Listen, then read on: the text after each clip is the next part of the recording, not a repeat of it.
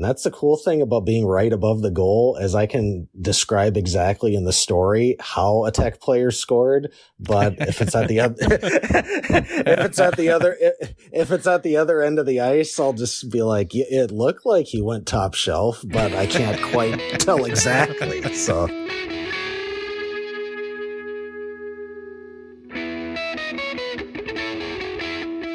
Tech Hockey Guide presents the Chasing MacNaughton podcast, covering the Michigan Tech Huskies and the WCHA with your host, Tim Brown, Rob Gilreath, and Dustin Lindstrom.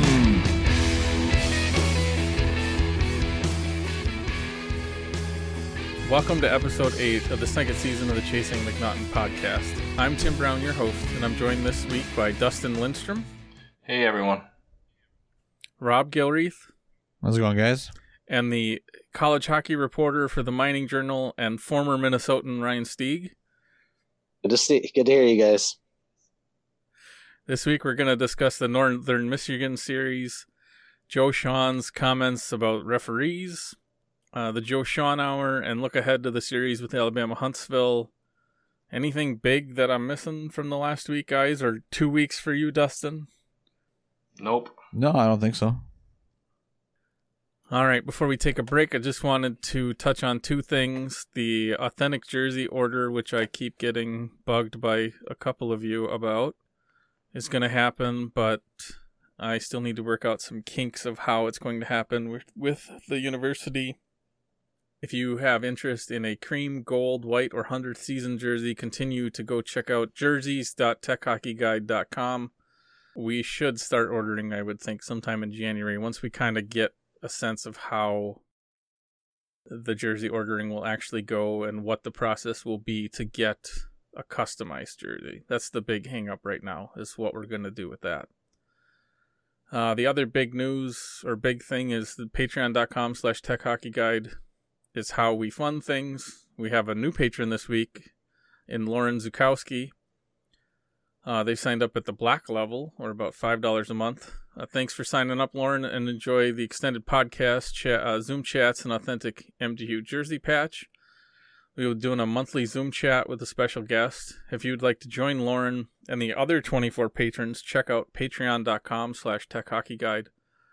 Well, the four main features of being a patron are access to the monthly Zoom chats, which are your chance to ask questions to coaches, players, and alumni of MTU it's all pretty candid because we don't record it at all, unlike the podcast. So basically, it's your one shot, join in, ask questions, and you get some pretty candid answers when you get it that way, especially when we have Joe on, although he, based on his comments this weekend, he can be pretty candid. Did you guys enjoy his comments on the show about the the audience and how he played off what he said on Saturday? Or Friday. The differentiation between the audiences for him. Yeah, I think that's kind of an interesting way to approach it.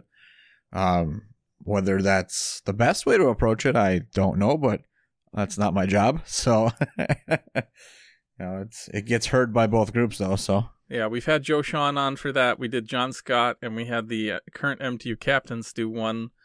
Next up should be Brad Patterson, head coach of the USHL Youngstown Phantoms. Hopefully, we'll get that figured out for January. You can attend those at the white level, which is our lowest level, at $2 a month.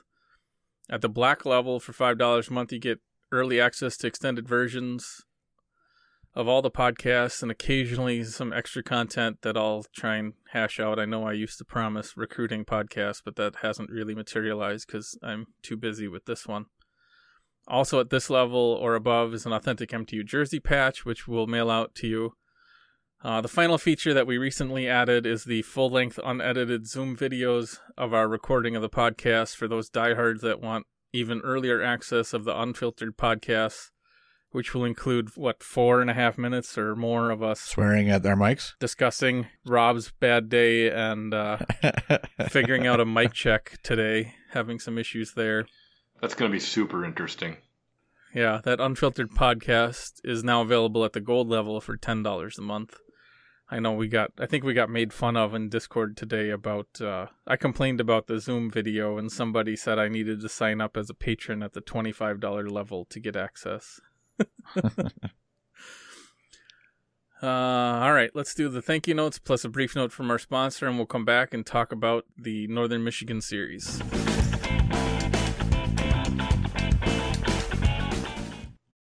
You ready? Showtime. On May 3rd, summer starts with The Fall Guy. Let's do it later. Let's drink a spicy margarita. Make some bad decisions. Yes. Audiences are falling in love with the most entertaining film of the year. Fall guy. Fall guy. Fall guy. That's what the poster said. See Ryan Gosling and Emily Blunt in the movie critics say exists to make you happy. Trying to make it out? Nope. Because I don't either. It's not what I'm into right now. What are you into? Talking. Yeah. The Fall Guy. Only in theaters May 3rd. Rated PG-13. All right. So the big series of the weekend finally get a chance to play Northern Michigan after the first series was canceled.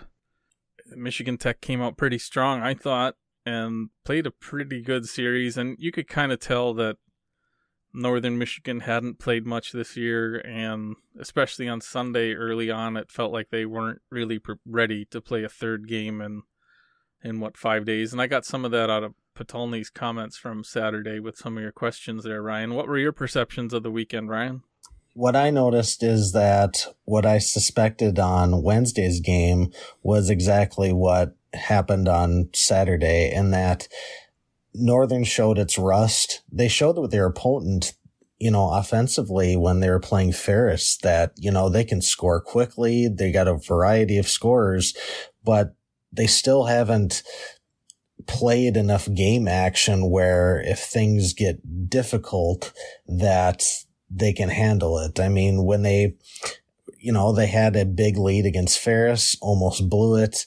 They fell behind Tech on Saturday and just had a very hard time coming back, come back from that. And then the uh, lack of aggressive play in the first period Saturday really stuck out to me. I'm not used to that. And in the post game I comments, found it. I found it really enjoyable. was it, was just funny how it turned out that uh, they're they preach being aggressive repeatedly and they just didn't do it. And Potulny himself thought he was dumbfounded that it happened that way. So yeah it was uh that was what stood out to me the most.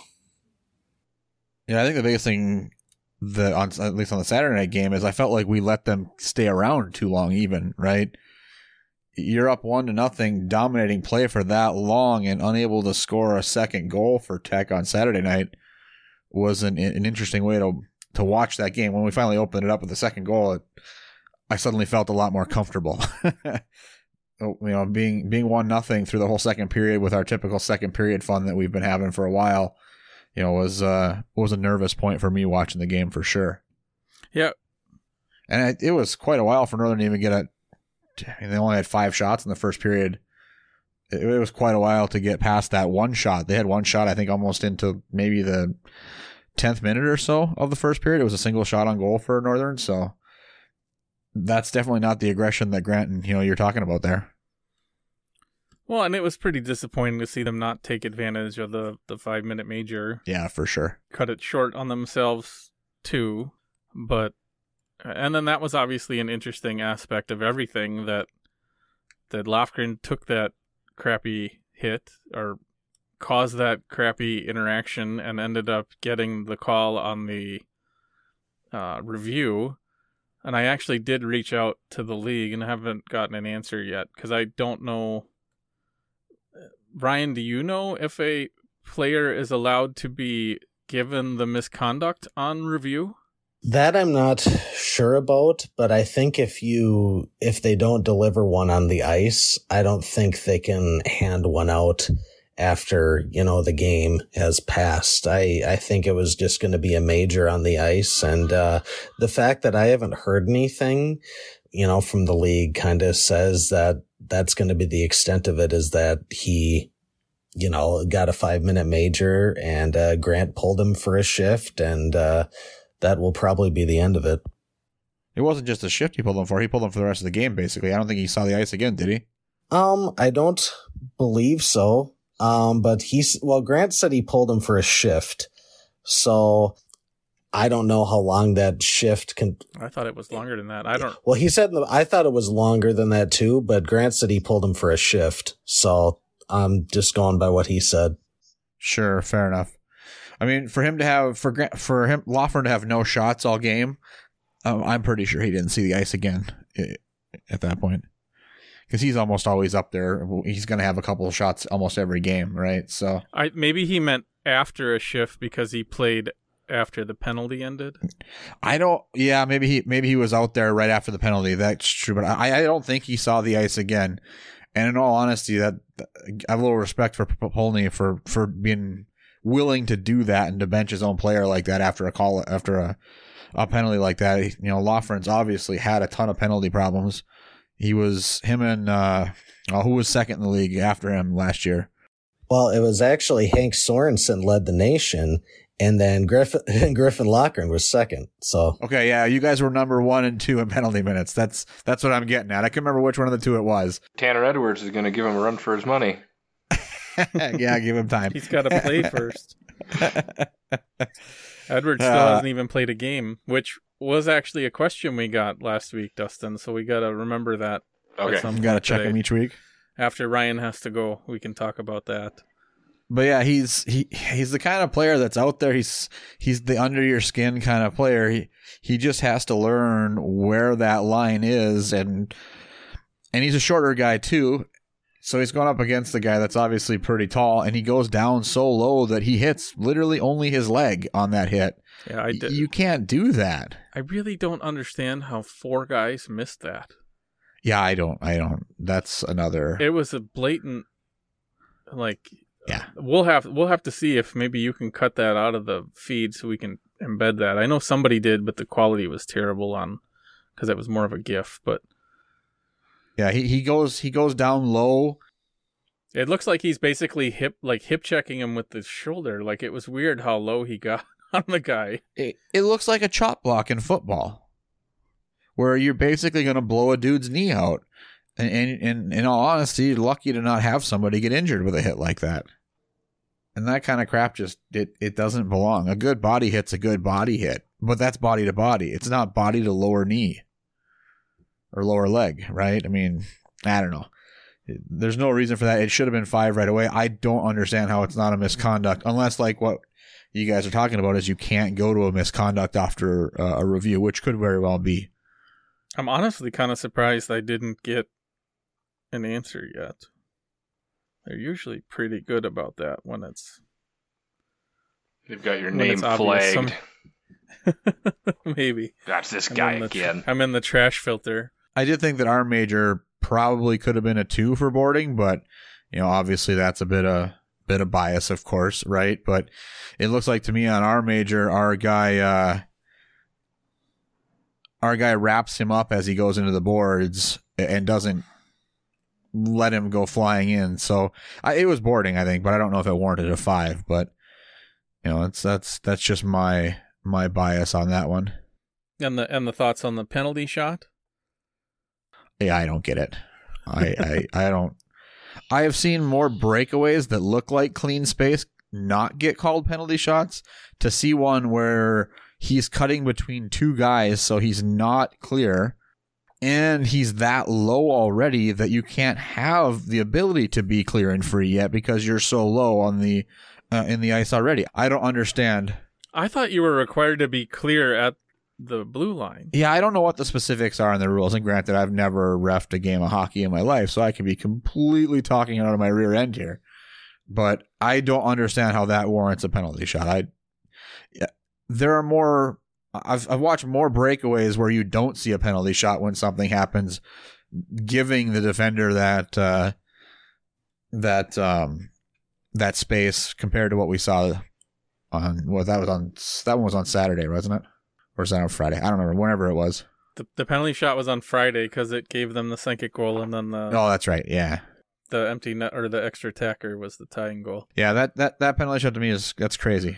Ryan, what do you think of the penalty shot? I was frankly shocked that he got a penalty shot out of that. I mean, I can understand making the case for a penalty because I understand that it was a penalty for sure. Yeah, but I mean, I just a penalty shot. It's like I feel like it has to be blatantly obvious, like a guy was dragged down like he was in the act of shooting or something for me to think, okay, this should, this should have been a penalty shot. So when they called for it, I actually did watching on TV. I did a double take trying to figure out why, why would they call a penalty shot? And it ended up, of course, going in on the penalty shot, but I, I, I could understand if Joe was upset over that because I didn't think it needed to be a penalty shot.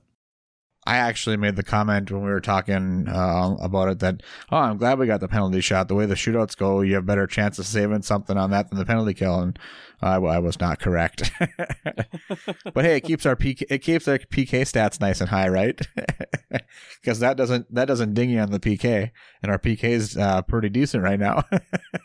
so speaking of watching on video, Ryan, I think I saw on Twitter that you have never watched the game at MacInnes yet yeah, true? how does that happen?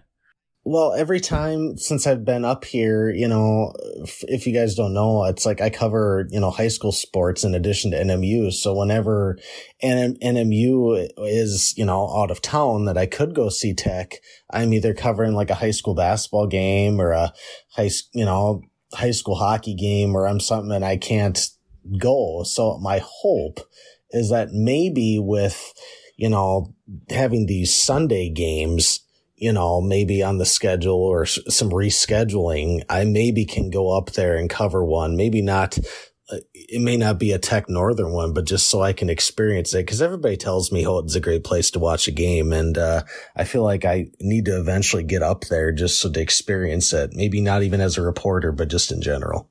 Yeah, it, again, it's definitely a fun place to watch a game. There's no doubt about that and a Tech Northern game is is is a, its own brand of fun compared to others. Uh, a carnival game or a Tech Northern game is, is, the is the best way to experience it for sure. Yeah, I was just surprised when you mentioned that. I looked around. How does that even happen? I guess I can understand it more. Like, is high school sports even happening? Like, why didn't you make it this week? Well, I knew they have, uh, you know, schools have, you know, restrictions on the amount of media that they can come to games. I mean, the Berry, I mean, they only had, they only let like five guys in out of the media.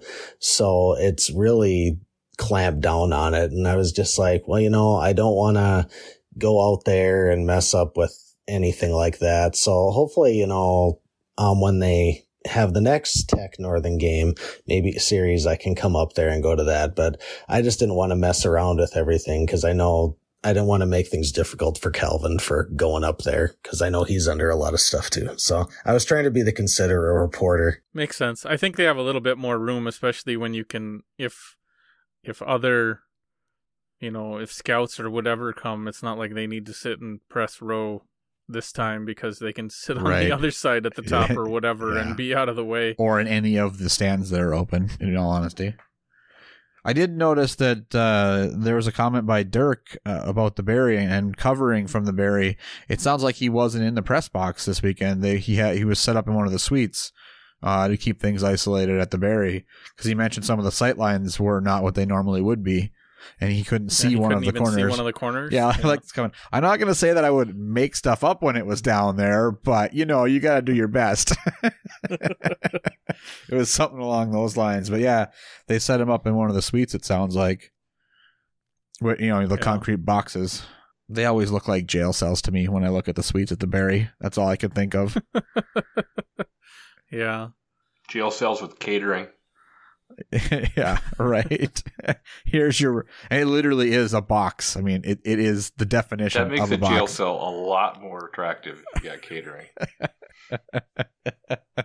well, to be honest, guys, there's, I mean, they spread everybody out. I mean, if if you're watching the game at the Tech Northern game and you're looking above the goal, that's where I'm sitting. I'm I'm on top. I'm right behind the goal. That's where they put the media, and then they put Dave Danis, who does the radio for NMU. He's in a suite that's like two suites by the press box, so he's looking at an angle too. So like Dirk, he can only see like maybe like three fourths of the rink, so it's not ideal, really. So who's in the actual press box? Is it is that just be- the like everybody who's counting shots and th- that type of people versus the actual radio guys, or what?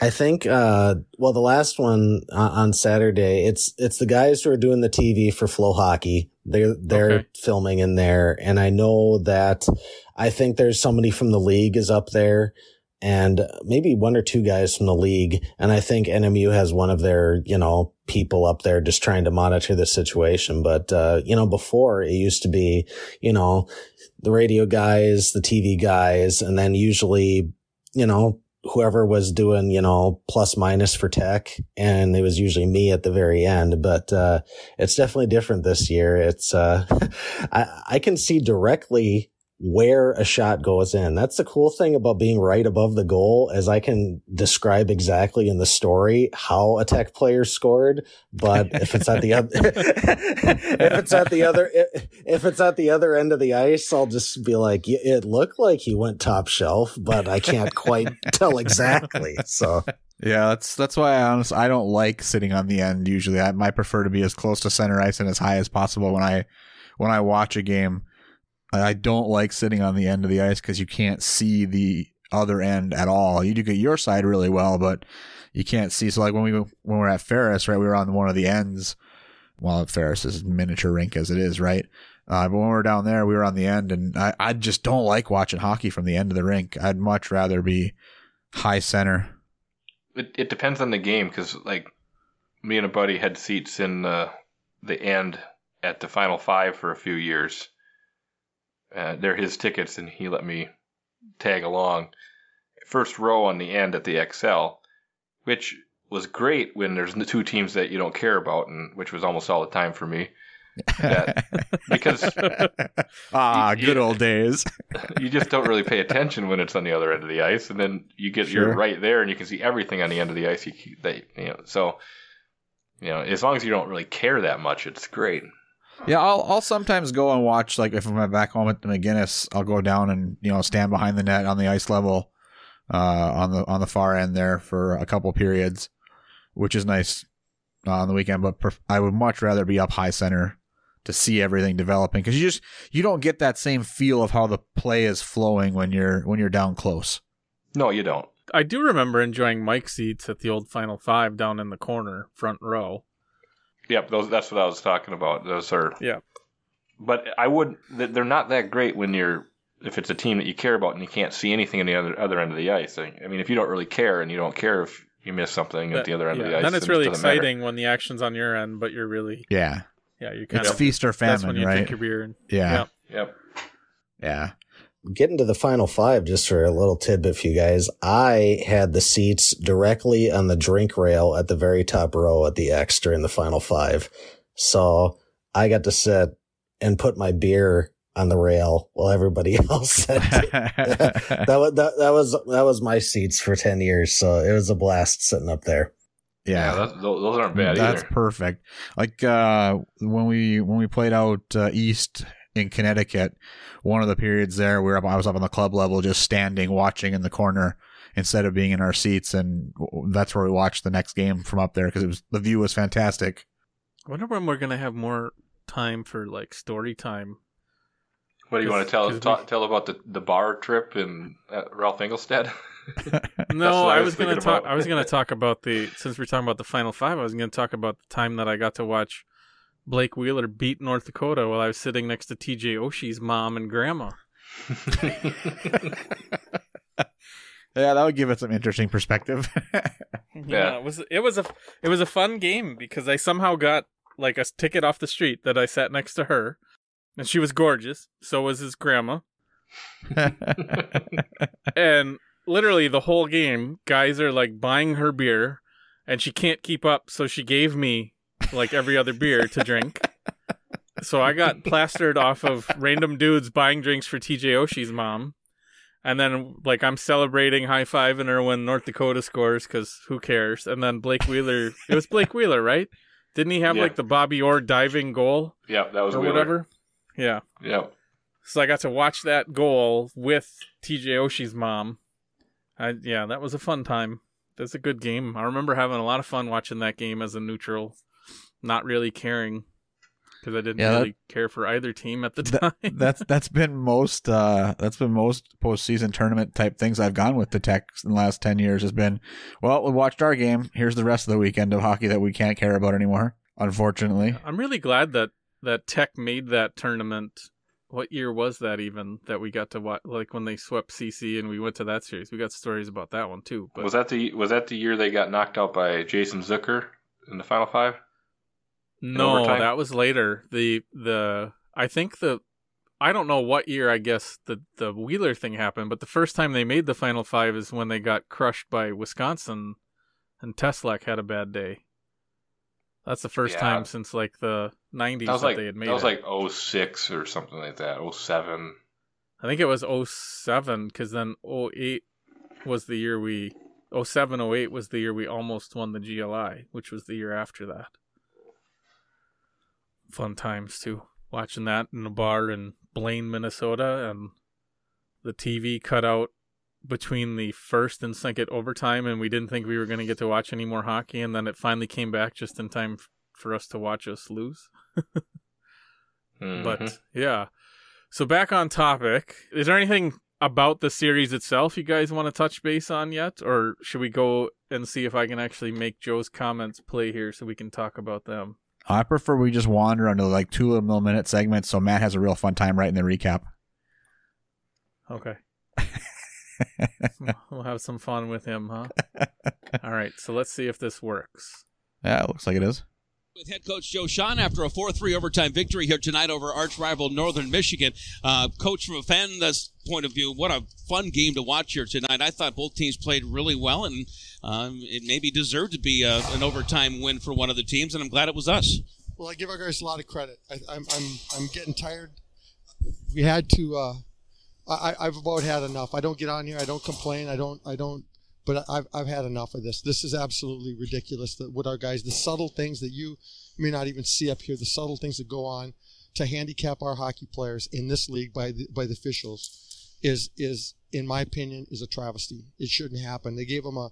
We had four men on the ice and got a too many men on the ice call of four men on the ice, mm-hmm. and let's just say we had five men on the ice. You're allowed a ten foot grace period at the bench, and our and the fourth guy was at the bench. You, it's and and the referee says to me, if I made a mistake, I apologize. If I made a mistake, I apologize in a three one game. It's it's not good enough. I've never seen a penalty shot given on a breakaway from the hash marks in.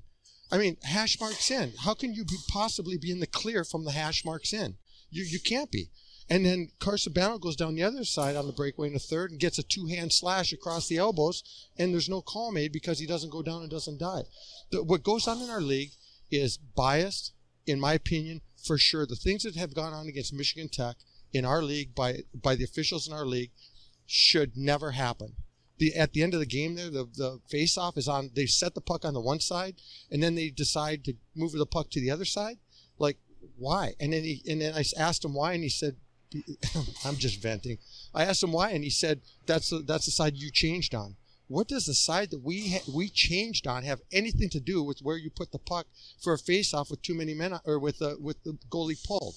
I mean, it's only fitting that he kicked the puck to the slot to their guy at the end there to get the the goal to tie the game. It's I'm venting. I'm upset our guys I'm, I'm tired of our guys having to be two goals better than the opposition two weeks ago we're in here and we get two five minute we get five minute major each night called against us and i mean it, it goes on and on and on and it's it's wrong it's a michigan tech bias for sure it was here when mel was here i thought it was they were upset with mel and it's been here since i got here and you know what it's wrong and i can't wait till next year when this is done our guys play too work too hard and I, I know I'm going to get in trouble. That, but it's wrong.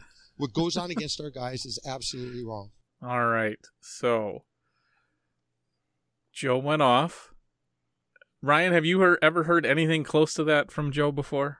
You know, I've been in press conferences with Joe and doing recaps, and whenever the concept or the idea of the officiating comes up, he really restrains himself on saying what he really wants to say. I mean, I remember after the playoff series, you know, this past season when it was asked, I think, I think I was the one who asked him and I said thoughts on the officiating because I'm sure you guys watched it. It wasn't ideal in game two and the th- triple overtime. And, uh, he said he didn't want to say because then he'd get called into the principal's office on Monday. so he, yeah, yeah, so he, I, I haven't seen him go off like that in a press conference on the officiating. And I'm a little surprised the league hasn't really said anything because I know the league is really clamped down on you can't criticize the officiating. You can't do anything associated with the league. So I, I was a little surprised they didn't at least, you know, criticize Joe for saying what he said, but I don't, I don't know. It was, it was an interesting interview. Let's put it that way. Certainly was. Well, everybody at the league office probably already knows they're dead anyways, so. they're, they it's their uh their uh senior semester style Yeah. co- coasting through the last year of stuff yeah They're all getting their resumes in.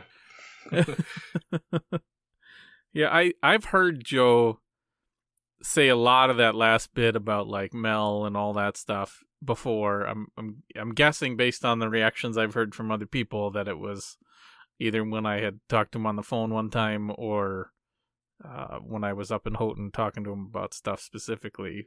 So it's not new to me, uh, but it is interesting to hear him say it publicly, even if he's going to try and claim that it's uh, like he knows his audience. He's directing that at tech fans, and it kind of reminds me.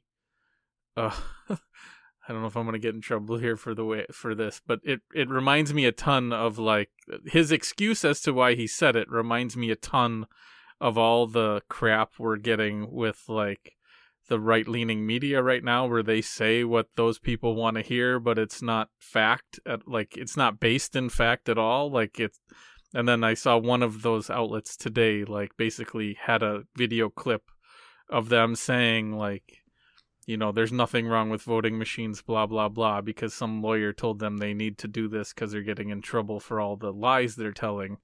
And it kind of reminded me of that, where he's trying to act like he's talking to a specific audience and he's forgetting that it's 2020 and it's literally a segment, like a clip on YouTube now. Not to mention, uh, uh who I don't who what was it you Ryan that actually like put the quote up or That was uh, Adam Nemi of uh, the Houghton Daily Mining Gazette who put that up uh because he was at the game Friday and I was just watching it on TV back in Marquette. So that that was his doing. Yeah, so he put up like the text of exactly what Joe said, and then of course, like Uh, Schlossman retweeted it and a Dustin's bunch of other. Dustin's favorite uh, college hockey news guy had a whole series of tweets on it. Oh yeah, Schlossman. Yeah, that's no, no, no, not right? Schlossman. Who Oh. else does does Dustin hate in terms of college hockey Twitter? I don't hate Schlossman. Yeah, no, it's not Schlossman. Schlossman stuff I think I thought was pretty reasonable on it. Siski. Uh, I nope, don't know. Nope. I don't know who he hates. Dilks. Oh, Chris Dilks. Oh yeah, Chris I do hate him. I, I really, I really do. I, I get the sense that Chris Dilks takes every opportunity he can to dunk on on us. Yeah, to I dunk agree. on Sean. I Like, on I Sean think he- I agree with I you think it's Sean specifically. I don't think it's Michigan Tech. I think it's uh I have a feeling it has it it has something to do with with Joe's political beliefs and that Dilks just does not like him so any chance he can get to dunk on him he does it. And yeah, and I know Dustin doesn't like Dilks at all cuz it's always I don't know. He's al- he's always kind of been not afraid to poke fun of or dunk on Tech when he gets the chance and call us whatever he wants. So yeah, I guess I'm not surprised by that at all. But Yeah, he went through and actually he clipped out each of the parts that um each of the parts a video clip of each part of Joe's little speech there and had the actual on ice event that Joe was talking about for it uh to have you see. It's actually a pretty decent recap of it, but it definitely has a sarcastic uh tilt to the way he presents each clip. so is he trying to claim that Joe was like wrong on all of them? 100%, yes. Okay. Was Joe wrong on all of it? I mean, I should probably look at the string myself, or at least we'll we'll uh, put it in the liner notes. But because I'll be honest, I kind of half watched Friday. There are parts of it where I think Joe's on point. There are also parts where I think because of what happens on our side, he's reacting to things that are happening back to us as well. The the the too many men on the ice call is is is ridiculous. I I there was four men on the ice. That's not too many. That's like a kindergartner can count that and go, "Yep, that's not five. It's four.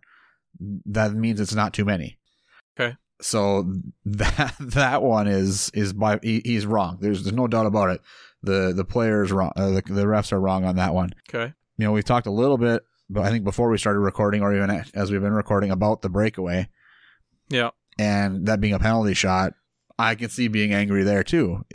He's he's way too low for it to be a penalty shot, and I'm gonna have to look at the rule book before I grump too much about it to see where, you know, and what that language is. But I don't I don't see that being a penalty shot based on what I've seen called from a breakaway perspective in other instances. Well, let's just say they're WCHA refs, so I'm not entirely surprised that they got a call wrong. Yeah. I mean, the reality of it is Joe is 100% right that the officiating in this league is awful. I, I don't know if the whole, you know, all the stuff about being biased and uh, against tech and stuff. I, I don't, I don't think that's necessarily true, but I don't think it's bias. I just think it's bad refing and bad leadership. In general, yeah, I think you're probably. that But my biggest comment on all of it was Joe thinks it's going to be different next year. And I'm not sure it is because it's probably going to be a lot of the same refs. So that all comes down to the leadership and really finding a way to change things. And I also do think some of it like I think part of what bothers me is that at least the way Joe talks about the interactions is it never feels like the refs are all that confident in their decisions so it comes across as very lazy and like confusing and I think they're just making it up as they go along. yeah yeah it de- it definitely feels that way Well, one of the things I think that would make a huge difference, and given all the technologies that everybody's put into their rinks, is give give the refs an actual opportunity to mic up and say what they're looking for before they go in. And we talked when, we, when we've talked to a couple people, we've talked about how they're that's supposed to be announced in the arena as to what they're exactly they're reviewing it for, and it just doesn't happen most of the time. And that's on the that's on the arenas themselves not getting that information and getting it to the PA guy to actually make that announcement. That's not on the refs. but it also could be the refs not giving them that info to begin with Sure, but, whoever's down in the penalty box when they come in and review it, there's got to be somebody that's responsible for getting that to the PA guy because in a lot of cases the PA guy is not down there in the box, right? Someone's got to Right. relay that relay that information up to the PA. You know, at certain rinks they are they are in the box, but you know at Tech they're not, right? You know, Mitch is is up high. He's not down in the box anymore. He used to be down there when you know when we were uh, in school, but he's not anymore. So if you were to give him that info, he couldn't say it. But that doesn't happen half the time. no Well, why don't we do I something like college hockey be or college football where or NFL where there's literally a mic'd up ref. You come out, you say what's happened, and you're done. You know what it is. Yep. No, they should take the NHL approach and they should announce it before they go to review. Yep. I mean, I think there was even a moment this weekend on Saturday they had a review. Was that in the first period, Ryan? Yeah. Then they have a review where uh Potulny uses timeout for a review in the first period on Saturday, like ten minutes in. Yeah, I th- I it was on on Saturday night. I thought. Yeah, Saturday night in Northern, they had a review like 10 minutes into the game that was instigated by Potulny, so he used his timeout for it. And I was listening to the replay this morning, and Dave Dennis didn't have a clue what was being reviewed, and I like I didn't pay hundred percent attention while while they were reviewing, so maybe he finally figured it out. Well, the the other the other piece to that is Northern called a timeout later in the game. So it had to have been something that Tech asked for if the review didn't result in something, because we would have been the one that had to have lost our timeout at that point because Northern called a timeout later in the game. It's either that or they decided that they forgot they took his timeout away and gave Northern a second timeout. Yeah, I thought I don't know, that was confusing on the broadcast too cuz I thought they clarified that it was an official timeout for something when we thought Northern took theirs. Well, you don't necessarily need to take a timeout. I mean, they they can ask the officials to review without requesting it, right? They they can ask, and if officials think that it's I you know valid, I th- I thought they changed that rule did they? in the last year or two, where it it basically all had to be from like it was timeout or like yeah I don't know. It's all confusing. I can't keep up with some of these, especially the review rules. But Ryan, do you know what happened with the timeout and the challenge? Well, here's the funny thing. I don't even know either because when it happened, nobody knew what was getting reviewed. Nobody knew who called for it. And it was this lengthy review and it gets announced that, oh, you know, timeout charge to Michigan Tech is what the PA guy said. And Okay. then I'm getting texts from somebody else saying, well, the guys on the TV said it was Northern who called for it.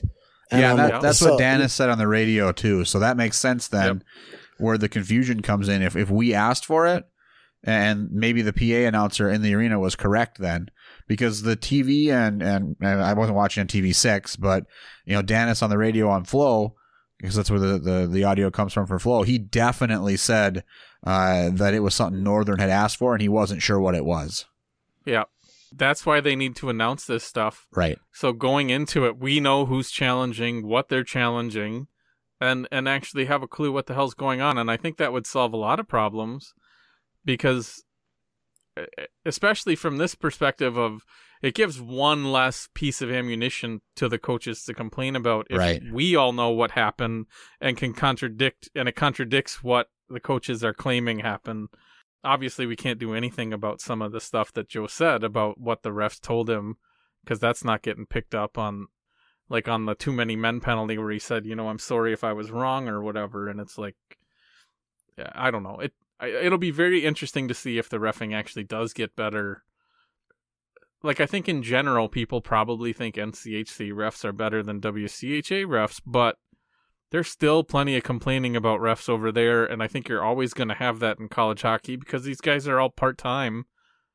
And I don't know, would you really want to put up with us as fans? like, like this Yeah. year might be easier because they're like we're not there, but I don't know.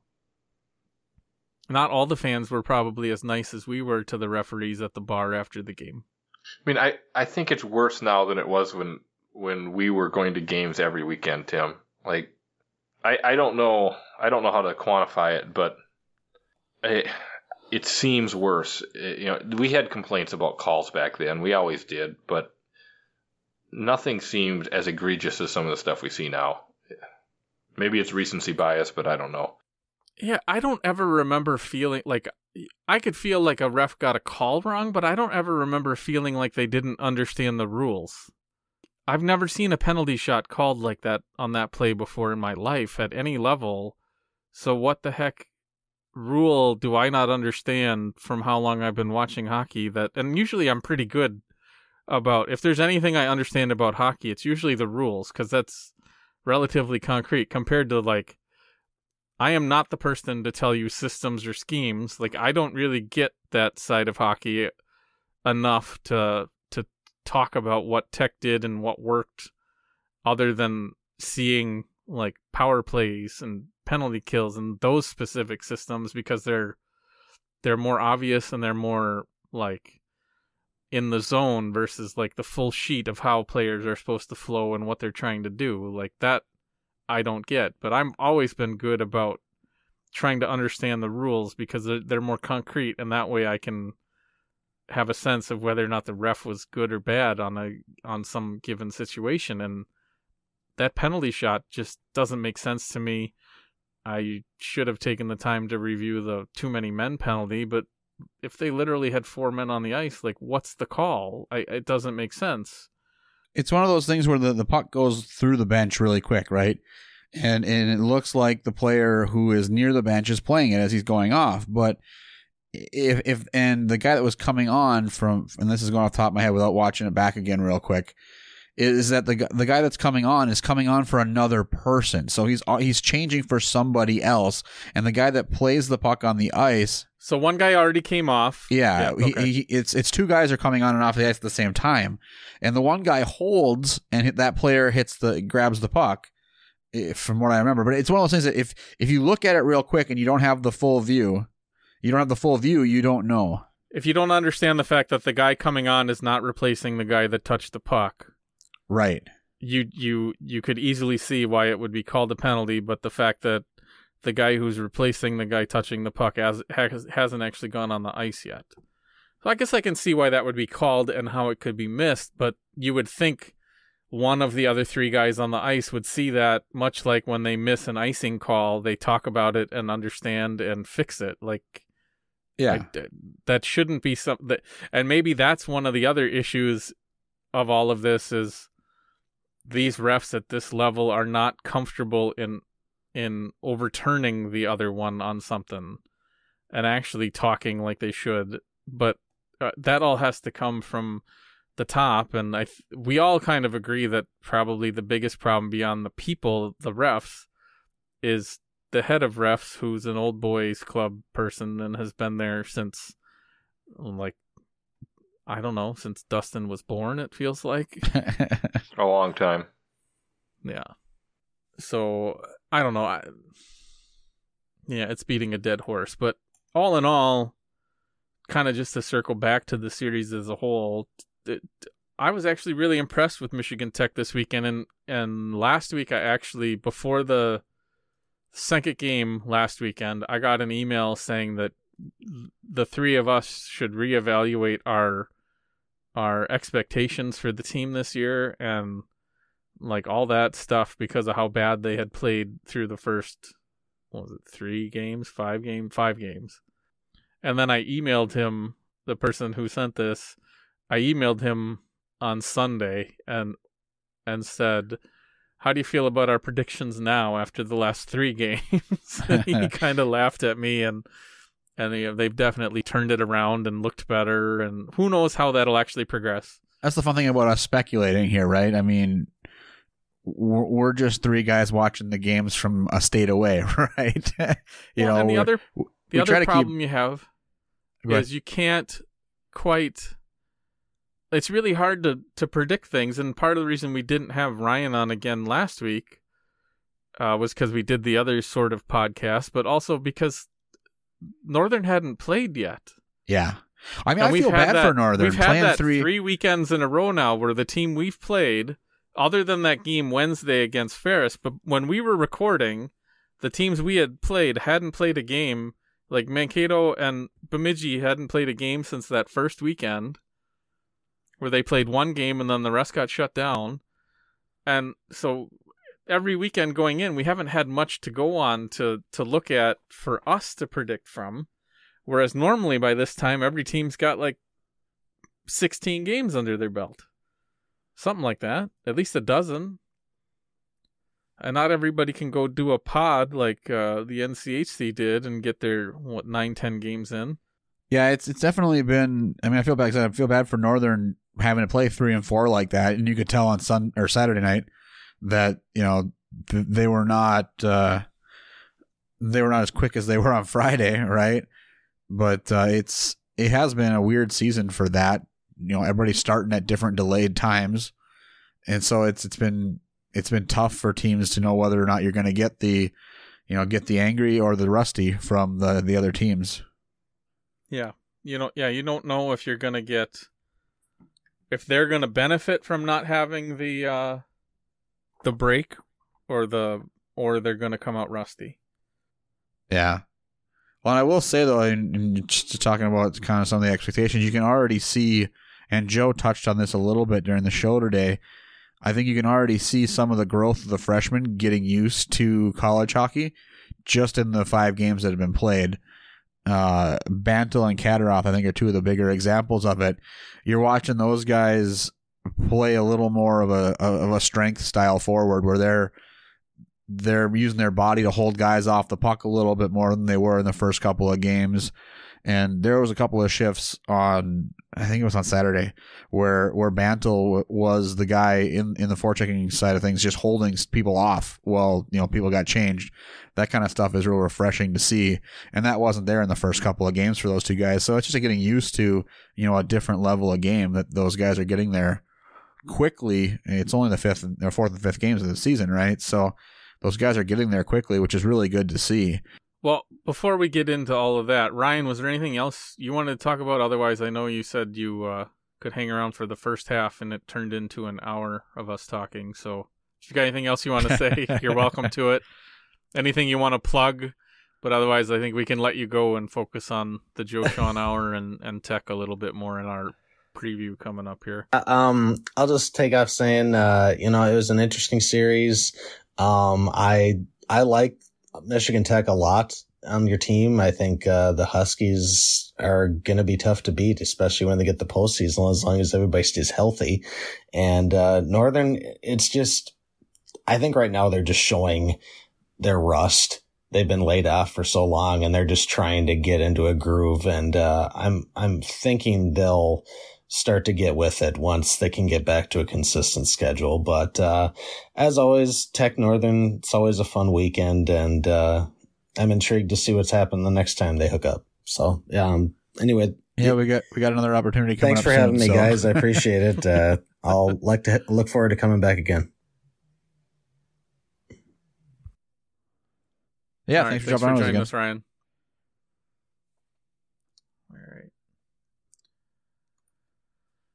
So, to kind of take what uh, Rob said there before we let Ryan go and and roll that into the Joe Sean hour, I know he talked quite a bit about the development of Bantle and Caderoth. Yep. Um, and and the expectation that Bantle probably won't be a Husky for four seasons, which I think is a good thing. I think if he does, like, if he's there for four years, that probably means he's a big disappointment. In yeah, all no, and that's unfortunate for the way college hockey works, but that's the way college hockey works, right? I mean, I mean, as a drafted player, he's likely to leave after three years.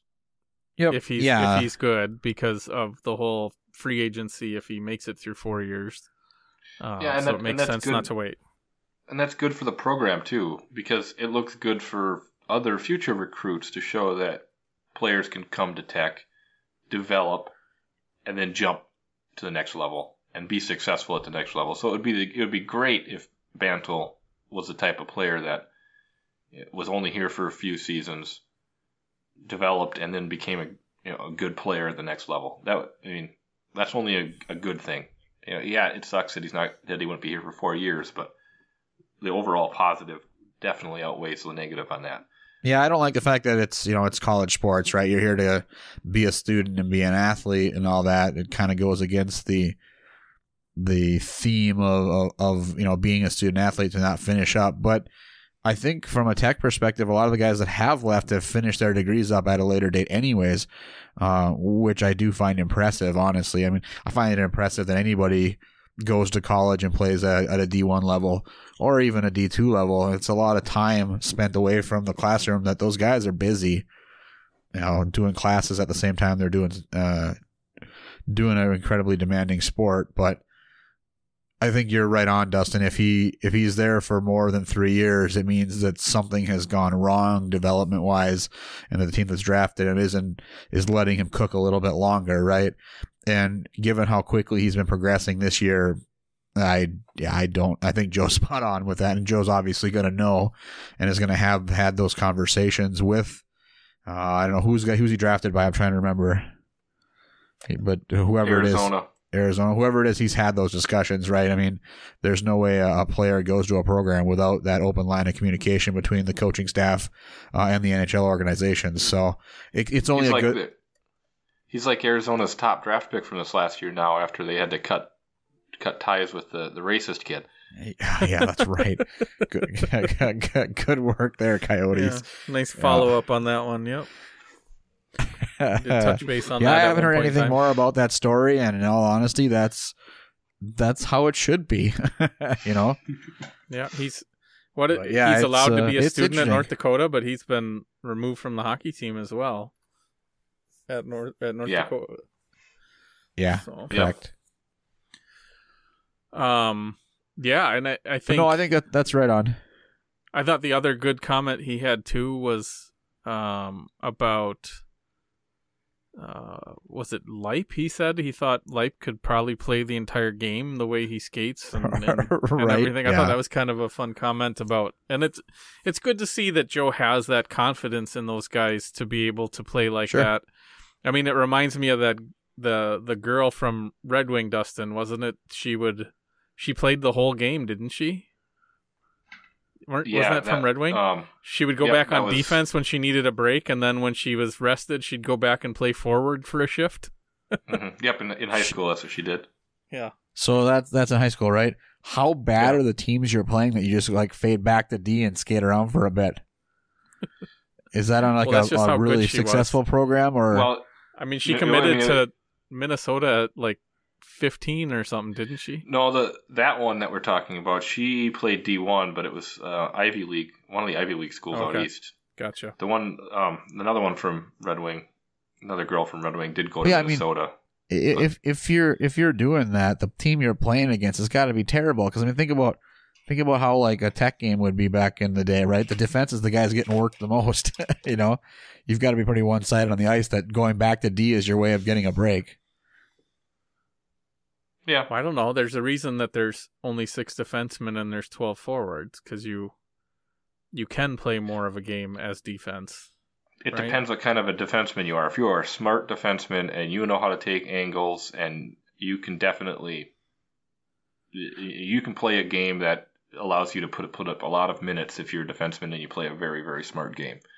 It's Right. all because skating backwards regains your energy, right? Yeah, It's so like- it's it's like regenerative backing up braking. the Regenerative. car. It's regenerative braking. Yeah. Yep. I knew there was a secret. I thought it was going to be like undoing the odometer in uh, Ferris Yeah. Bueller or something. Yeah. See, his ice time was only this much in a positive direction. It evens out. well, and then the other one, the other comment that I thought was good for him to go into was about uh, Buckley, and I know at least on our Discord we've seen a lot of discontent in in Buckley playing as much as he has. Um, and and in general, coming into this year, I certainly was disappointed that Buckley hadn't played a bigger role because I thought he came in pretty well.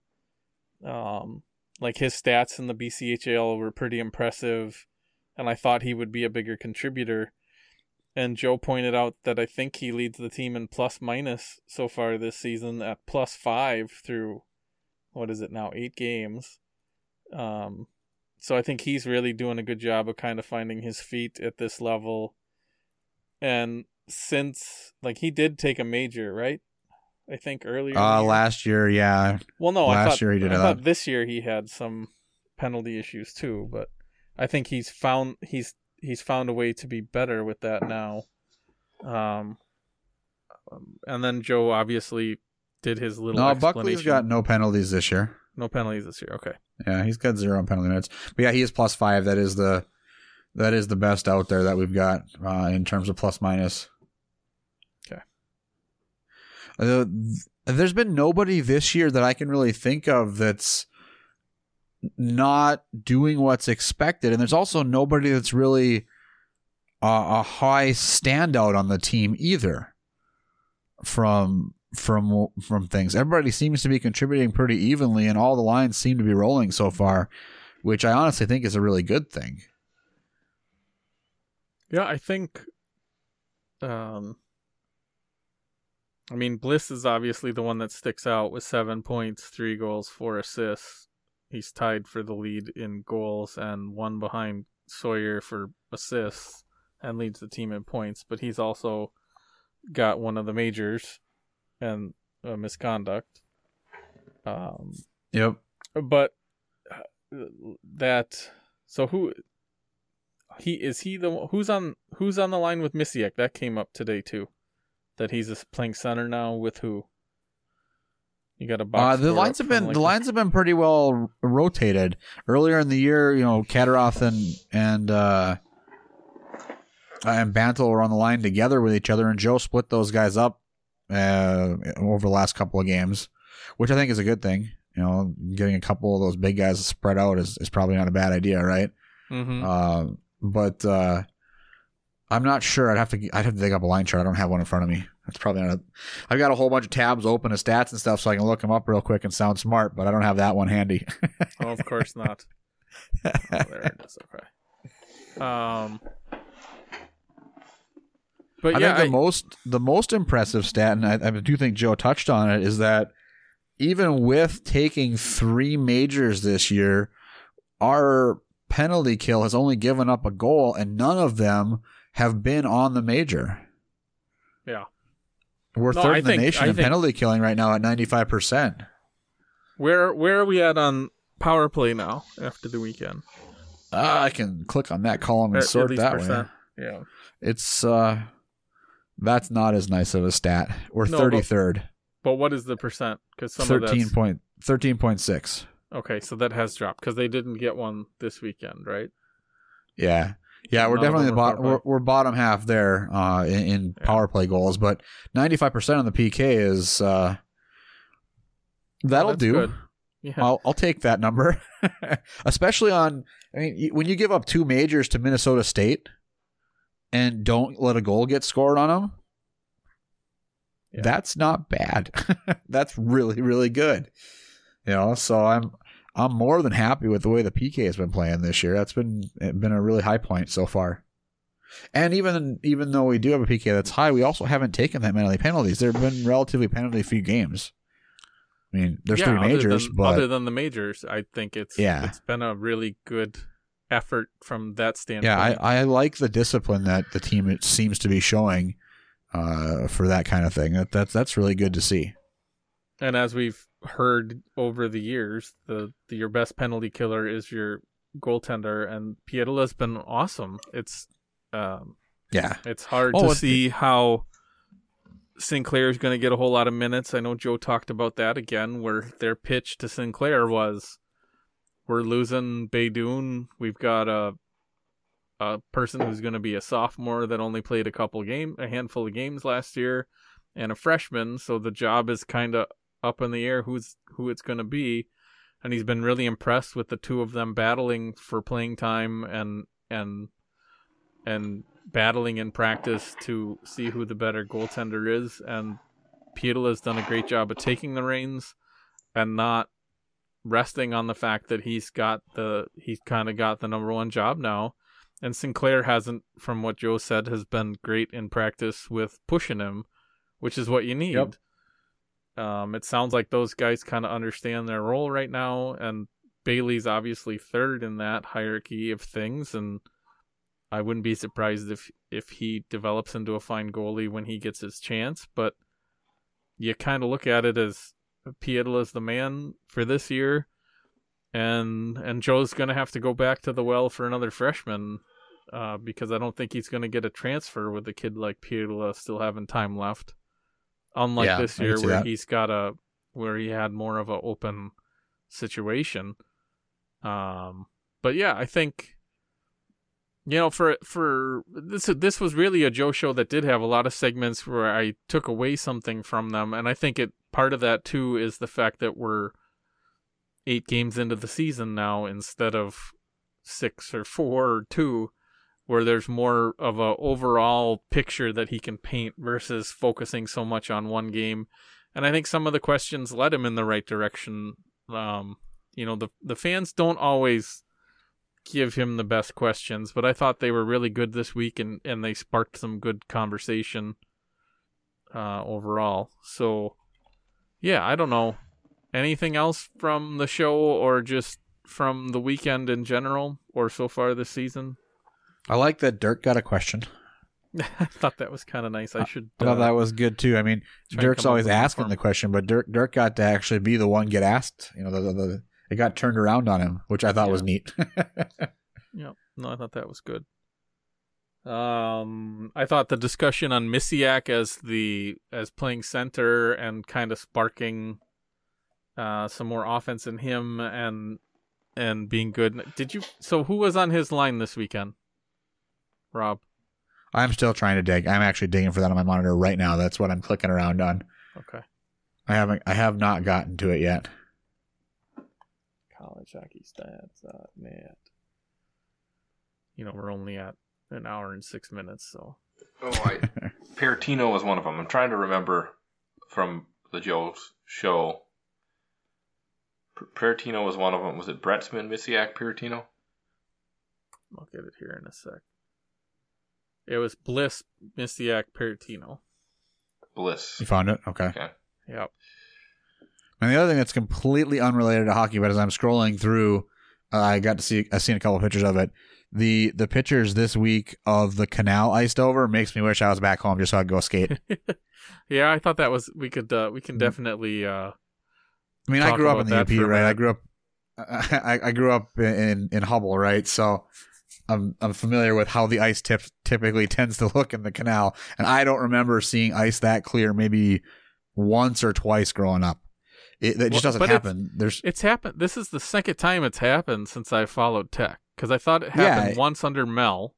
They did. They, they actually went out. And, they practiced, and I think Phillips was actually that was when Phillips was playing. Actually, Yeah, is they went They out went and practiced, on, on the Portage, on on the portage. Yeah, yeah. but you, you the amount of snow that gets there, that the the ice just doesn't have the chance to develop that cleanly. You No, get a layer of snow, you doesn't. get a layer of ice, you get a layer of snow. Yeah. Yeah. so the ice is just absolute crap to skate on.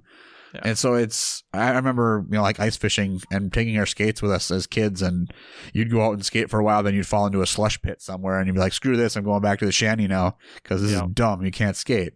No, You know, that- it- but it just- but that definitely reminded me of like the the one scene from Mystery Alaska, right? Like the the black ice, Yeah. like it looks perfect.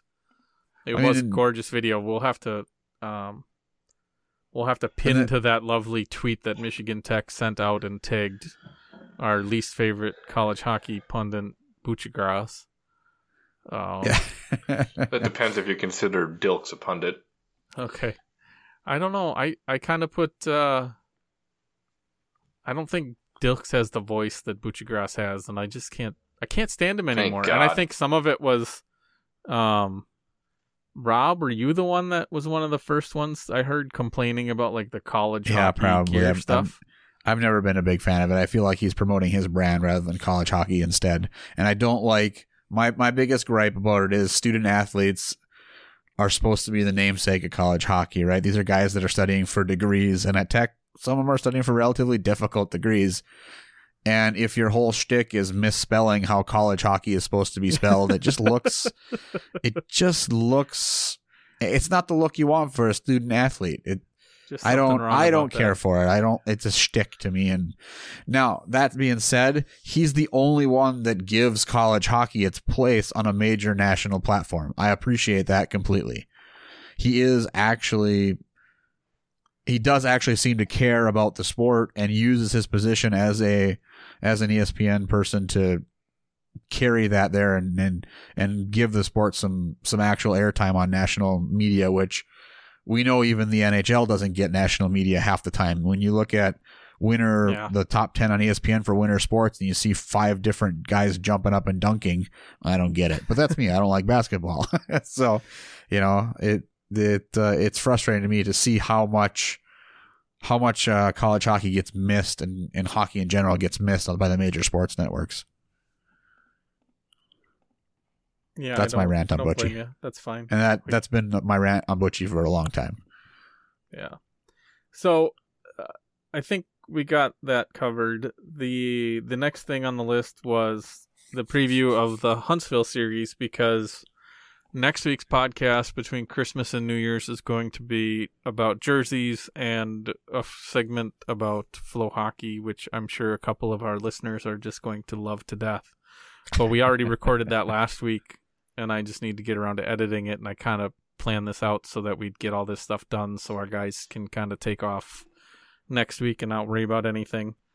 So you'll get that next week. So the preview's here, and I'll mention that. I'll probably add an extra recording of me doing an intro and talking about that being on last week's ep- or the this episode. But so far we've got Huntsville has played four games. They're 0-3 and 1 with an um a tie against Lake State. I honestly don't know I don't I don't know if they played a shootout in that one, but it was non-conference, so technically they didn't have to or shouldn't have. Um, but they've lost 5 2 to Robert Morris, 4 3 to Robert Morris, tied Lake State, and then lost 3 2 to Lake State. All four games were on the road, and then they go to Tech. Um, and despite what the CHN app says, Joe or uh, Dirk reminded us on Monday's show that these games are actually going to be Saturday and Sunday, not Friday, Saturday. Uh, great. Another one of those weeks where we can't remember what day hockey games were played. Yep. And where is it gonna give me that here? I took a snapshot of that because it it is correct on the Michigan Tech website. So the games will be 4 p.m. Eastern on Saturday and 2 p.m. Eastern on Sunday. Um, with Huntsville coming up to Tech. And uh, I actually had the people from Seymour Sports reach out to me to want to be on the podcast for when Tech plays Huntsville, but we already had Ryan lined up to kind of do a recap. So I pushed them to the other series we're going to have with Huntsville, thanks to the additions to the schedule that we got. Yeah, they're coming week. up for Carnival, right? Uh, Is that Carnival no. weekend they're filling in for? No, okay. No, they're the weekend after that, I think. Gotcha. If I remember correctly. They um No, yeah, we're going to Oh, maybe they are. I thought it was. I thought it was early. I'm looking at the wrong thing. I could, so I could be wrong though.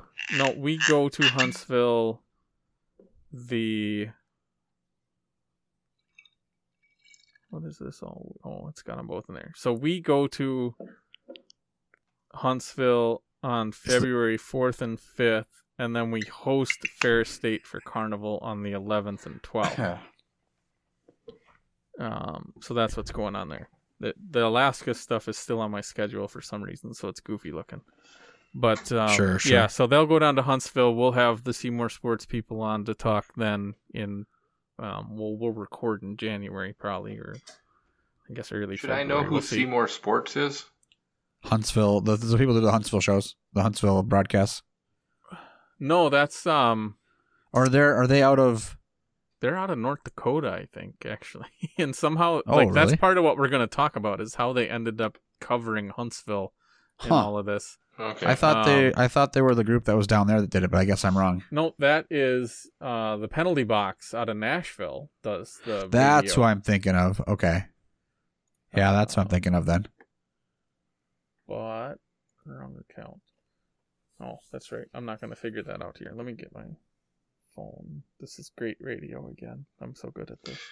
now that we have um Yeah, now see, that I we got- have the hundred year jerseys, do you see the I- gla- my glass? Nice. I was gonna ask there is is that an acceptable level of sound in the background for w- Dustin to pour whiskey as opposed to us opening beers? I guess so. We'll find out when I actually get around to the uh, podcast. So that um Oh, it's gonna people that actually watch this will be able to appreciate the the beauty of my uh my etched glass Your that I made college custom mind. made. Yeah. Yeah. Yeah, so the Seymour sports people are out of Fargo. Um and for whatever reason they've they've latched on to um huh. like they're independent journalists and uh yeah i i've seen them i follow them on my regular twitter i think but they reached out to the chasing macnaughton twitter and uh, asked to be on for that and i think that's great that we have somebody now to talk to for those series Yeah, no, that's Um, one of my favorite things uh, about the podcast is is talking to the local beat writers or someone from the program or that knows the program better Yeah. when we play somebody to get that perspective. I think that's a lot of fun. no and i don't think i can pull that up here because i doubt it properly synced but we have i have like the whole schedule kind of figured out now um for those this is probably probably be patreon only here but we're And Rob, it's um it's Lagavulin. Nice, nice. yeah so we, My- we had ryan this week malt. We- Single, yeah. Then we have Ryan Johnson and David Cummings back again next week because we recorded that last week. We'll try and get Shane Frederick on ahead of the Minnesota State series. We'll have Harrison Watt on ahead of the Ferris State series. I thought it would be good if we can try and touch base with Adam Nemi uh, before the LSSU series to get the feel from the tech beat writer side. and then we got Drew Evans come back when we play Bowling Green, and then the guy's name is Oliver from Seymour Sports before we play Huntsville, and then we'll either do Harrison Watt again. Uh, like right now, I've got Harrison Watt, Austin Monteith, who was on last year for BSU, and then Ryan Stieg again to finish out the year. Um, but one of those three weeks, we might try and mix in some of those other people I put in the poll, whether it's Todd Milewski to catch up on Big Ten or um, Schlossman to talk about North Dakota and the NCHC, or Matt Wellens for the same thing except UMD. Uh, and then it kind of all depends on whether or not you guys can attend every week, and and if you can't, we'll we'll see about having Biddy back on. I think that worked well because he's got a different perspective, but he's watching most of the tech games because Bethlehem probably makes him. Just kind of should run down for the rest of you. The rest of I should be on the rest of the season. Okay. yeah, I don't I don't see missing any. No I- more no more golf trips planned. I, don't go anywhere anymore. Well, I maybe we'll just So- have Biddy on as a as a fourth instead of a host if a host can't make it, just to get that outside perspective.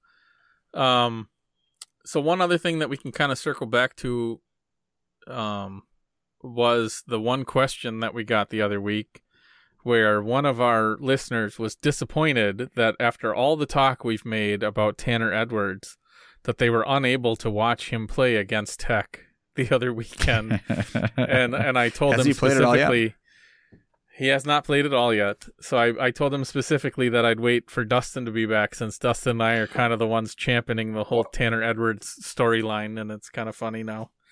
Why does it sound like there's like an operator in the background? Oh, that's Tim's phone. It's me being It's- weird. It's been it's been doing that this whole time. Like Oh, am really? I 'Cause I just started slightly? hearing it in the Is last, that what like- is? The crackle. Oh, the no, it's not a crackle. crackle. It like it sounds like there's like a like a voice for, that is on the you know the radar the the over the air t- weather radar. That's what it sounds like in the background. Oh, I don't know. Well, the NSA has hooked into Dustin's call, and we don't even know about it, Tim. I haven't. I don't hear that. I don't. yeah, I don't have it either. I'm sorry. I'm gonna have to do some fiddling with everything so this Okay. stuff works I'll again next it. week. That's fine. Uh, anyway, so uh, thoughts on Tanner Edwards and the fact that he has not played yet? Well, I think that it's just that that is an extremely tough lineup to crack. I mean, It's- who's he gonna Who's he gonna knock out of that lineup? I mean, Yeah, Mankato was four lines deep with tons of skill. I mean, Is it, it- he it, it was always going to be difficult for him to get in the lineup. is I he think- actually there and, and, and on campus? Because like for us, I think we've got one guy that hasn't played any games yet, but he's on the roster. I don't see Edwards on the He's on the Minnesota State roster. roster. Is he's he? on the roster. Yeah, he's okay. Um, he showed up. I'm looking the- at I'm looking at uh, college hockey news, and he's not shown there at He's all. number nine, and see if th- that's got Okay. a nine for you guys for yours. Um, he's on the CHN roster and listed as stats with no games played and everything. Uh, I think you you also have to look at it as Minnesota State's only played five games. A bunch of their games have been canceled or postponed so Right. far. That there's been less opportunity, whereas I think Michigan Tech and and Joe eh, as an individual has done a good job of trying to take these non-conference games as sort of exhibitions in a way of well, I mean, look at his I'm going to get example of- everybody minutes and and let them all play Yeah. because these games don't matter as much as the the, the games in January beyond. Uh, I and mean, look think at his that's a good example that he gave with the goalies. I think that's a perfect example of managing the goalies well. And you know, we we've given Joe a ton of stick about how the goalies have been managed over the years. Uh, you know, not just in, on the podcast, but just in general. And I've got no year, complaints this year. exactly. you playing Sinclair, playing Sinclair that game after Pietro played two good games, you know, is a good example of why those non-conference games make a difference. You want to get guys game time, and if if it means you know playing a guy that can uh, get an actual game experience, in that makes perfect sense. It lets you see that, and if it's non-conference in a year where non-conference, frankly, isn't most likely going to mean anything, why not do it? We don't know what it's going to mean. We have It no idea. Mean, these right. games absolutely could mean something, but we just don't know. It Yeah. feels like to me like the old, uh, you know, the shtick at the beginning of whose line is it anyway? You know, the game is the where the point the games are fun and the points don't matter or whatever it is. Yeah. that's what all these these games feel like until we hit actual conference play. Well, I well, think until, I think I think until part of the tells reason us that they matter. I think part of the reason they don't matter is because it's the WCHA and the expectation is is they're going to get screwed in any system that doesn't guarantee the league more than one team because of this Yeah. this season without the proper pairwise comparisons. hmm And that kind of it's came up on the show too. We're gonna get screwed. And Like- which is frustrating because I mean, look at what Bowling Green did this weekend, right? Yeah. They went out to Quinnipiac and, and swept. That would be huge in a normal year from a and pairwise perspective. and it still might be because there's so few, but at the same time, they didn't sweep Robert Morris, right? Or was it Mercyhurst? I forget. It was Mercyhurst. Mercy, I think they Mercyhurst. So Robert Morris swept Huntsville, I believe, this last weekend, didn't they? I don't know. But you're not going to have any comparisons to the NCHC because I don't think they're playing anybody but NCHC, are they? And I only team that I could so. think of, the only team I could think of that might is either Bemidji or Mankato, and I don't think. I, no, I don't, think, they so. I think the NCHA No. is sticking it all within itself. Same thing with the Big Ten; they're sticking all within themselves as well, I believe, with the exception of Arizona State. yep. you and know, Arizona State's touring the entire frickin' so country. It's not. Yeah, for all intents and purposes, this year Arizona State is a member of the Big Ten. Just a member that you know they're Can't the basically like the small. They're like the small brother that nobody you know want. They they're along because mom made them, and they're gonna have to be you know every every weekend they get crapped on and get to go somewhere else. There's the punching bag for the league, always on the road, but they're getting their games in. Yeah, and I don't know. It it'll be interesting to see, but the I think it makes sense for Michigan Tech to kind of treat these games as exhibition because they're not going to help determine WCHA standings unless something weird happens. I you know if their other series with Lake State gets canceled over COVID, I wouldn't be surprised if they make the games we played count. So that's the one question is hopefully if hopefully if something like that is possible, Joe knew that at the beginning and still decided to do what he did, which is fine. And really, that series itself, uh, I don't think Joe made mistakes like that. Like Sinclair got the shutout, so he played him again, and then it wasn't as good the the second night. Like it, it is what it is. But um, Hopefully, if that happens, it happens uh, with the league series against Northern. right, So the series that we swept gets switched. right. Hey, and given Northern's track record, maybe that is a or possibility. Mankato. I'd Or take, Mankato. A, I'd take a split against Mankato. Right. yeah. It'll be fine. Well, I mean, we've all we've all been frustrated over the years at you know Huntsville goalies. So having Sinclair come up here and perform well isn't a surprise to me. no. Um. They've always had good goalkeepers. so kind of back to the Huntsville series. What, what do you guys think for the series itself? I know I haven't had a chance to really watch Huntsville much this year, but you know the fact that they haven't done that well in their four games doesn't really surprise me. They're in a tough spot. I don't expect a whole lot from them, especially when you look at uh, you know, stuff like Sinclair leaving. I don't think he was the only one either, was he? I, I No, don't. I honestly haven't followed them well enough to know, I how many people they left lost to the transfers. I remember seeing one guy went to Long Island, so I but I don't know who and I don't know how important he was, but I'm, they lost more than Sinclair. Yeah. So they've lost a few guys. I don't. I mean, they've given Michigan Tech fits at times, but that's more been a matter of inability of Tech to finish and not hit the goalie in the chest and make the goalie look awesome. And I don't think they have the. I guess they have one goalie that's done decent. It looks like all three Huh. goalies have played, and what? How, how many minutes has this guy actually even played? Hundred. Speaking of Huntsville, Huntsville goalies whose names we recognize, look who their assistant coaches. Uh, who? Carmine Guerriero. Oh, nice. Um, so they've got a sophomore goalie, David Fez- Fessenden, who's played 105 minutes so far with a 1.14 goals against average and a 957 save percentage. I'd say that's pretty good. So I'm guessing he's gotten. Well, when was tho- those games that were actually decent? So he must have played most of the Lake State series. Um, yeah, so uh, I don't know. I don't expect a whole lot. I'm I'm gonna. I mean, I don't think it's much to go out on a limb and say Tech sweeps this series. Um, it is only a two week Uh, break. The only the biggest question marks are if anybody who does go home comes back with COVID and can't play. That's one of the bigger question marks that I've got going into that series. Yeah, I'm curious how many players are going home or how many are staying on campus. Joe kind of uh, alluded a little bit to what's going to go on over break, and it sounds like a lot of the players are sticking around, uh, and that those that do come back have to get tested, obviously, before they get back into close contact with the rest of the team. So Yep. it's uh, It's a good approach to You know, take, and I wouldn't expect. yeah, Uh, I I can't imagine anybody's going far and uh, like I would well, assume. that's that's that's one of the things I was just looking kind of at the roster on how it's changed over the last few years. We've become a much more Midwestern based roster uh, than we ever Yeah. have been that I can remember, right? Which I don't think is a bad thing. It's nice to see players from uh, from the local area getting their chance to do their thing rather than you know a bunch of Canadian guys. Nothing against the Canadian guys, but But it is surprising It's- how much they have not succeeded in recruiting Canada over the last few years. Is, Um, is it not succeeding in recruiting Canada, or is it is it getting recruits out of the Midwest that they typically wouldn't be getting before? So the need for Canadian recruits isn't there. Well, but I always thought I think it's a little of both. a little of both. Right, I, I think, think they've been doing mixture. very good in the Midwest, but I also think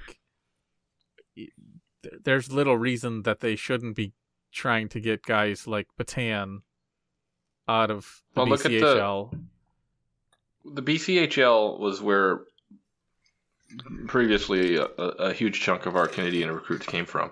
Right, offensive-minded Canadian recruits. And I don't think the BCHL style of play matches what Joe wants to play.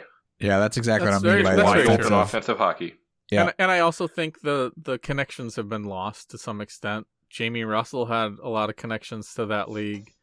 Ian Kallay had a lot of connections to Western BC, and then uh, McCult had a lot of connections to that area that you don't, you don't. None of the coaches are uh, Western Canadian guys, from what I remember. I know I can't remember where Brooks is from, but it's not like he's got um like it just they don't have that guy that that can but i do think dustin's point holds a lot of water that that league does not really suit joe's style and you're gonna get if you get guys out of that league it's gonna be a tough learning curve to play joe's style and you can take buckley as a prime example of that how long it's taken him to get enough playing time because he's had to show that he can play Joe's defense first style, which is not the BCHL at all. That makes sense. That that's part of it. And maybe that's why you're seeing more of these guys come from uh that the that central Canadian Hockey League in Eastern Ontario where maybe that style fits a little better with what Joe wants. And there must be some other connection there that we just don't know. And maybe it's just as simple as they somehow convinced Brett, and Brett helped convince this, or uh, and Thorne helped convince this other kid to come because they were teammates. But it feels like it should be more than that. But at the same time, like you're talking about, Dustin, uh, there weren't a lot of Carson Bantles and Brian Halonens and and uh, Tommy Parrottino type kids from the Midwest choosing tech ten years ago. They just weren't. Right. Um, well, I think that's I think that's a big big change in our how our recruiting has worked. And we're getting uh, bigger kids out of Wisconsin and Minnesota that we weren't getting before. That may have been going, you know, somewhere else, and we had to reach farther afield to to field a team that had D one guys in it because we weren't getting those players. yeah. And even Michigan, too. We're getting higher quality uh, in state recruits than we were before. Yeah, for sure, without a doubt. Now, a lot of that seems to be a bit of the legacy, you know, the legacy connection, right? You know, thank goodness Some for of them the are, Piet- some of them aren't. thank goodness for the Pieta, Pietila family and the, that family tree. seems to there seems to be something there that makes really good hockey players, right? uh, and they all have a, a deep seated connection to the Copper Country and to into Tech, and and I, I've got to imagine that's a big part of coming up here. Uh, is the family history that a lot of those those those guys have with the area, which is a fantastic thing to see, right? But uh, that's why a lot of those guys are up here, from what I understand. Yeah, but I mean, there's plenty of kids on the team that don't have that. I mean, you like what connection no, I don't. does I'm not saying it's all of them. Yeah, does Demisiak and uh, Crespi and Parrottino, Datama and Lightball have? Like, I don't know if any of them have that connection. It's just basically the Pietila clan at this point, and Halonen. yeah, and I he's was. a Oh, he's a part of the Pietila clan from what I from Yeah. the tree. Somebody and I don't remember where it was or where I saw it. Someone drew the whole. This is how the Pietila family connects to Michigan Tech hockey, and had a big sprawling uh, Yeah. Tech hockey family tree out there And- for and- it. and Joe's on one of those branches. I think I think by marriage. yeah, I believe you're right. Um. anyway, I uh, yeah. Anything else you want to talk about? Otherwise, I have enough editing to do as it is. sure. Well, I mean, as, as far as like predictions for this, we we, we never did and actually did predictions for this weekend. I said they sweep, Um, but yeah, I never. I you guys yeah, would it's, say I'm I'm saying a sweep too. I Yeah, I, I agree with the sweep, and I think after this past weekend, anything less than a sweep would be disappointing. They I got would agree. moment- it, it feels like they've gained some momentum, and they're playing well. And I think in the years past, we've seen in the same kind of situation, they'll stub their toe against a team like Huntsville. So I'm really interested to see can they follow through and put them away because if they're as good as they looked last weekend, they should put 'em- put Huntsville away. what I want to see is is us get that early goal and then not get frustrated and struggle to put the game away and to leave it in doubt for so long. I'd, I'd like, Like to see we them did. pile on. Yeah, I'd love Pile to see on. a pile on game. I haven't Win seen by one of those. win by. Don't be afraid to win by five goals. Yep, that'll be nice. that would that would not make me sad. Yeah, and it and it is definitely obviously it's I think it's probably more weird for Joe than maybe any of the players to not have the GLI next. Um, yeah, I I'm struggling with that not happening uh myself. It's it's weird. Well, get used it to just it. it doesn't yeah that i mean did we did we see the last one last year maybe that's another topic for ne- next podcast but I don't think so. I Uh, would assume the contract is gonna just like I would assume that the contract has some clause that because it's not happening, it just gets pushed out a year. But who knows? I don't see that. I don't see that not having the opportunity to go out the way it should. That I really hope that if if the GLI ends, that we all know it's going to be the last one when it happens, not just i mean i've a i've never been to one so i i would try to get to the last one i think Yeah. If if they have it next year, I kind of feel like I have to go, even if we haven't been told it's the last one, because there's a pretty good shot it will be. yeah And then this will be a nice little segment for people who don't expect us to talk about that, because it's kind of uh, surprising, I would say, for the most part. But anyway, um, we all think Tech should sweep. We all think Tech should you know, if if Michigan Tech doesn't improve their goals per game after next the next series, we'll be disappointed.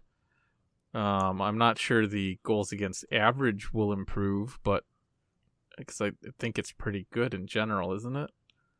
But one or two goals against and five or six scored is kind of what you you want to see. Four, five, four, five, six goals scored and one or two allowed would be a good weekend. Um, we'll see how that goes, um, and see what happens if if there are any surprises missing from the lineup due to COVID and the holidays and everything. But uh, with that, this should do it for this episode of the Chasing MacNaughton podcast. Please check out our Patreon and join by visiting patreon.com slash tech hockey guide. Patrons at the black level or above receive an authentic MTU jersey patch and access to extra podcast content, including extended versions of every podcast. We've got two other levels. Go check them out at patreon.com slash tech hockey guide. We actually have three, but as the joke goes, I don't really expect any of you to sign up for the twenty-five dollar uh, Legends, whatever I've got it at silver level. I don't even know. Do it. Well, if you if you sign up at the twenty five dollar level, I will take a dollar bill and light it on fire and send you a video of it because that's what you'll be doing with twenty five dollars, pretty much. You can submit questions to our email address chasingmac at techhockeyguide.com or send a voice ma- message directly at anchor.fm slash chasingmacpod. Don't forget to subscribe to the podcast on Apple, Google, Spotify, or wherever you get your podcasts. If you can't find the podcast of your of your site of choice, please let us know and we'll make it happen. I'm trying to figure out how to get on some of the new fo- podcast places, such as I think SiriusXM does podcasts now. I know uh, Amazon Music does them now. I haven't figured out how to submit ourselves to that one yet. Maybe we just won't get there because we're not uh, listened enough. Um, the more you rate, review, and share, the more people we can reach. So tell your friends. As always, thank, uh, special thanks to Mitch Lake for recording our introduction and our patron saint, Doc McResin, for his generous donation to get this thing running. I'd also like to give another shout out to Lauren Zukowski. Uh, we hope you enjoy. And lastly, thanks to the Thank You Notes, which is the name of the band, for all the bumpers in this week's episode. If you like what you hear, check them out at thethankyounotes.bandcamp.com.